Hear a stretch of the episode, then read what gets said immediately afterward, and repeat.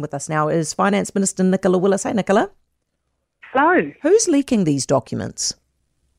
Uh, I don't know, uh, but there are investigations going on to work that out. As you know, those investigations don't always come up with a culprit.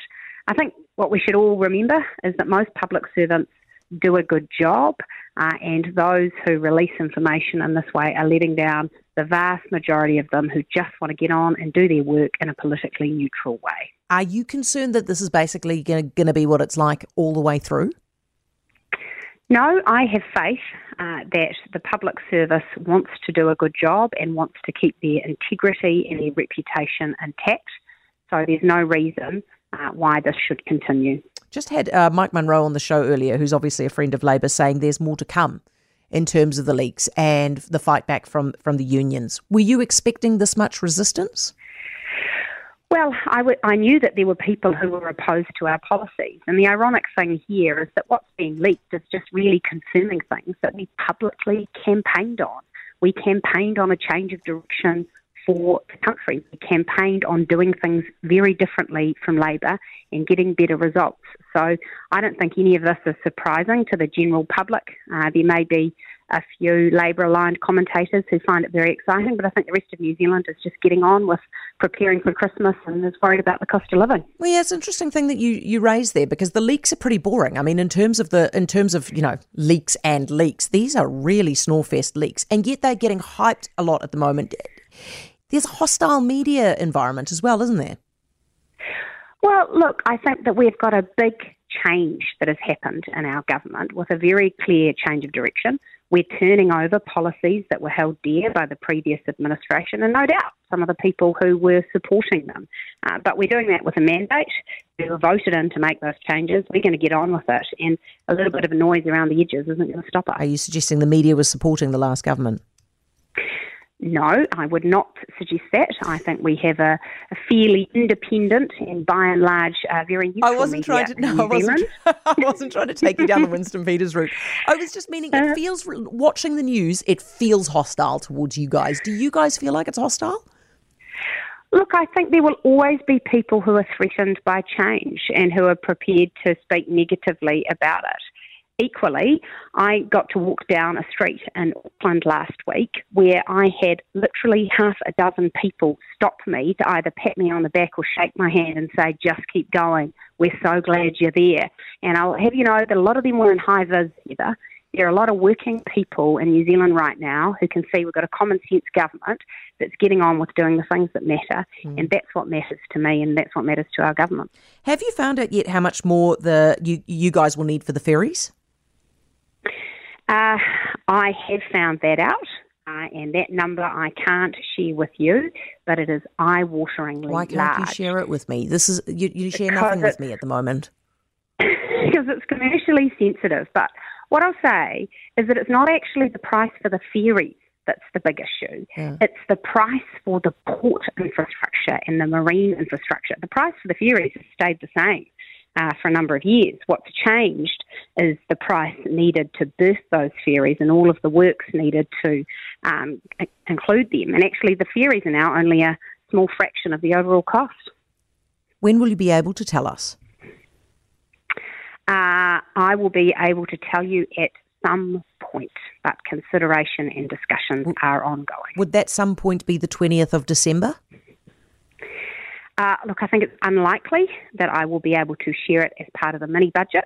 But at the mini budget, I will be able to give further details on the amount of fiscal cliffs, the time limited funding we've inherited uh, from the previous government, or at least our first swipe at how much there is there. I'll be able to share a much clearer picture of the state that the books are in, and I'll be able to share a much clearer picture of our plans for cleaning it up. How much? How much? How much higher than expected is this cost now? For the ferries, mm. um, it is considerably bigger. 10 times? Look, put it Five this times? way it's enough money, it's enough money to build a heck of a lot of classrooms uh, and to improve a heck of a lot of emergency waiting rooms. What's the commercial sensitivity? Uh, well, obviously, these are all uh, works that would be contracted. They are sensitive to negotiation and discussion. So the commercial sensitivity uh, is significant for a number of parties. Is this money that KiwiRail asked the last government for and didn't get? Uh, it's clear that the that KiwiRail asked the last government for more money on a number of occasions. How much more money? Uh, a lot more money in the public domain. There are figures out there already that the initial case was for just under $800 million, uh, and there are numbers in the public domain that it had blown out to more than $1.4 billion. And I've confirmed that it's blown out much further than that still. Okay. Um, are you considering? I mean, if you look at what's going on here, this is an infrastructure problem, right? So we need this for infrastructure for, for just completing State Highway 1 essentially across the, the North and South Island. You've got a problem with the infrastructure in the capital in terms of the, the, the tracks. We've got problems with infrastructure rebuild post cyclone everywhere. The number that was I put at $100 billion in terms of our infrastructure deficit is now probably closer to $200 billion. Are we seriously considering getting some private money in here to help us pay for this stuff, or are we going to do it ourselves? We absolutely are going to invite business to the party and invite private funding to the party. We have to make a big investment as the government and put taxpayer funds into the infrastructure for the future, but we would be foolish not to open the door to investment from the super fund, KiwiSaver funds, ACC, and the like, because they want to invest in long held assets and actually, with a bit of imagination and a bit of creativity, we can bring that money to bear on solving some of our major infrastructure problems. Are you up to selling down part of KiwiRail? Uh, that's not something that's being discussed. How much are you expecting to pay Ngāpuhi in compensation after that Waitangi Tribunal report? Uh, obviously, haven't had a number on that, but this is the first step in the uh, settlement process. Um, we are a government that is committed to the settlement process and uh, will be working through that report carefully. Uh, and Minister Goldsmith has indicated he will be entering negotiations with Ngāpuhi to settle their historic claims. So we're ready to start. Right. What are you expecting in terms of the GDP number, which is out later this week? Uh, I I am hearing across the board uh, that business is still feeling uh, very worried about the high inflationary environment. Obviously, we still have offshore um, some challenges uh, in China and elsewhere.